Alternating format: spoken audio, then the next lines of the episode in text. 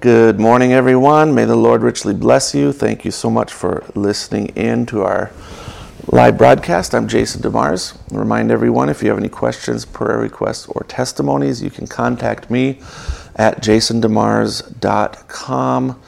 And we also have free resources available on our website, books that you can order, and we will mail them out to you, God willing, anywhere in the world. And um, shipping is free as well. If you want to support our ministry or if you want to pay for shipping, you can do that as well. It gives you that option, but you don't have to. Um, we're going to continue on our subject, Chosen, part five, and we are going to be looking in the next over a couple times at the um, eternal security and the perseverance of the saints.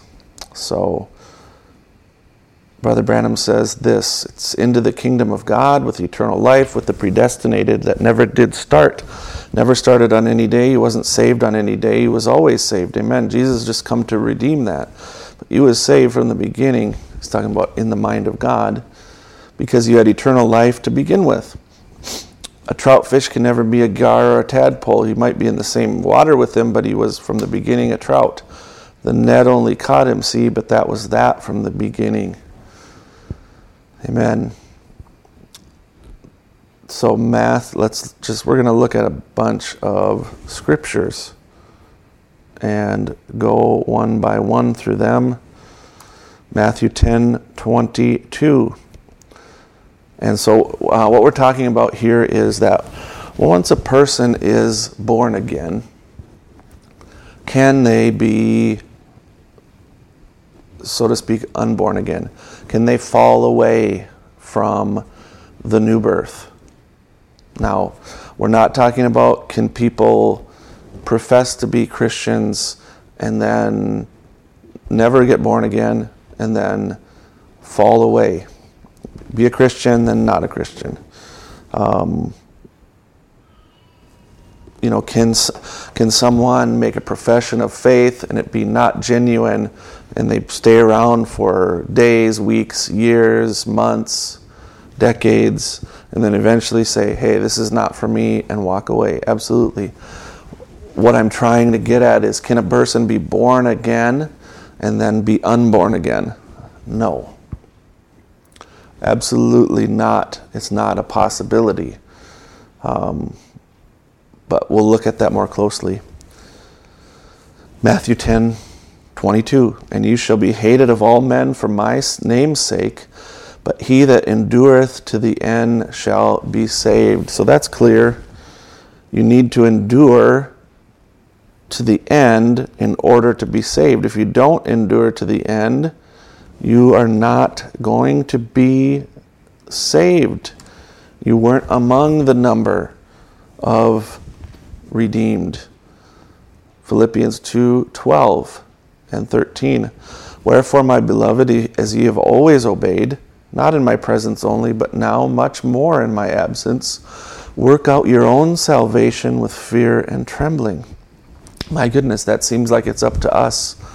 Like we have to uh, work out our own salvation. Well, the word work out means to carry to your to its ultimate conclusion. In other words, like like a mathematics problem. Um, you, um, you, you, you, you take a math problem and it has a process to get to the answer, and it's to work it out, work it, finish, bring to its ultimate conclusion your salvation with fear and trembling. In other words, salvation produces something in your life.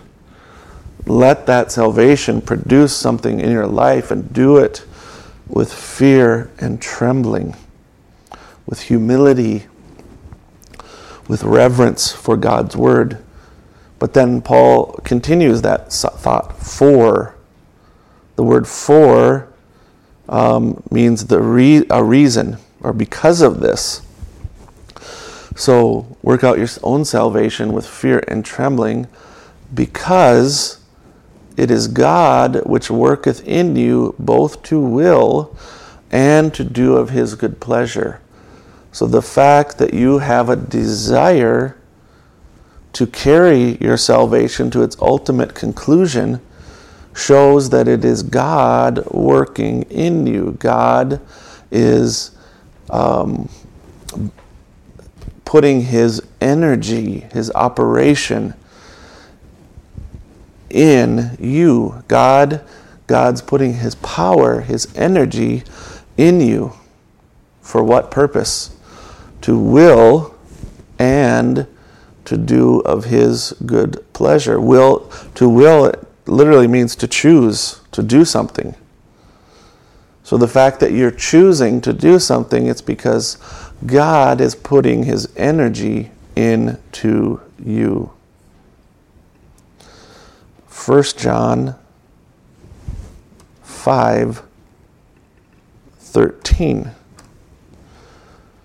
These things have I written unto you that believe on the name of the Son of God, that you may know that you have eternal life, and that you may, that you may believe on the name of the Son of God. These things are written that you might know that you have eternal life. In, in Catholic doctrine and in some other doctrines too, um, the idea is that you can't know if you're saved. And here he says, these things are written so that you perceive, so that you have an understanding, that you know that you have eternal life, that you can observe that you have eternal life. And so we can know that we have eternal life. That, that's an assurance of salvation. John 3 16.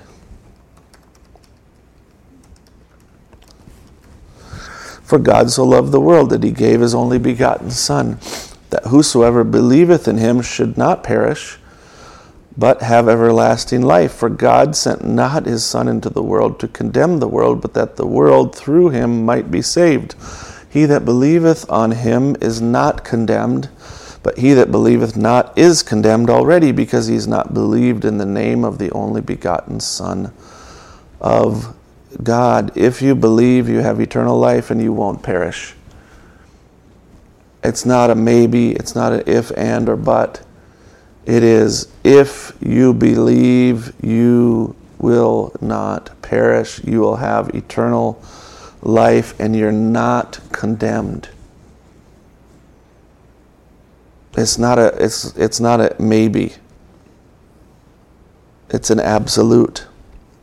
Romans 5 and verse 1 says this Therefore, being justified by faith, we have peace with God through our Lord Jesus Christ. God justifies us by faith, and that brings peace between us and God. We're no longer the enemies of God, we become His friends. Romans 8 31 through 39. I'm just going to summarize that. Shall anything separate us from the love of God in Christ Jesus our Lord? It's God that justifies it's Christ who died and intercedes for us. Can anyone overpower God? Absolutely not. Ephesians 1 13 and 14 says, In whom you have also trusted. After that you heard the word of truth, the gospel of your salvation, in whom also after that you believed, you were sealed with that Holy Spirit of promise, which is the earnest of our inheritance, until the redemption of the purchased possession unto the praise of his glory. So it's the earnest of what our inheritance when we receive the Holy Ghost. It's a down payment from God that we will reach our ultimate place, which is a new body on a new earth. So, do you think when God makes a down payment, that He takes away that down payment. When God puts the earnest money down on a home that He wants to dwell in, do you think God says, wait a minute, I made a mistake, I changed my mind? No. God doesn't change his mind, God doesn't repent. Hebrews 13, verse 5. Let your conversation be, be without covet, covetousness and be content with such things as ye have. For he has said, I will never leave thee nor forsake thee. God will never leave you, He'll never forsake you. 1 Peter 1, verse 5 who are kept by the power of God through faith unto salvation, ready to be revealed at the last time, to be kept by God. The Thayer definition to guard, to protect by a military guard, either to prevent hostile invasion or to keep the inhabitants of a besieged city from flight. So God is putting a garrison around our around us He's mounting guard as a sent- sentinel to hem in and to protect us. So, what is, what is the army and the guard that is guarding us? What is our personal guard? The power of God. So, you think you can be lost by the power of God? It's the power of God which is keeping us through faith. It's keeping us in faith so that we will experience ultimate salvation. Psalm 97, verse 10. Ye that love the Lord hate evil. He preserves the souls of his saints, he delivers them out of the hand of the wicked. How do we know that we will ultimately be saved, that we won't fall away? Because God preserves our souls and delivers us out of the hand of the wicked. That doesn't mean we won't face great and tremendous difficulties in this life. What it does mean is that God will preserve us from being given over to the devil and the power of the devil. Psalm 34, verse 22 says, The Lord redeems the soul of his servants and none of them that trust in him shall be desolate. We shall not be desolate. What does it mean to be desolate? To be desolate is to be to, to offend, to be guilty, to trespass. None of them that trust in him shall be held guilty. Why? Because it's God that justifies. He is not going to look at our sins and condemn us. He's already justified us. Hebrews 7, verse 25.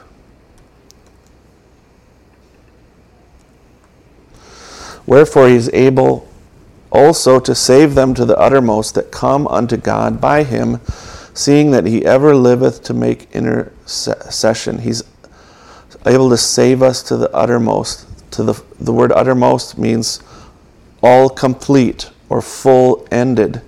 So He is able to bring us to the very end.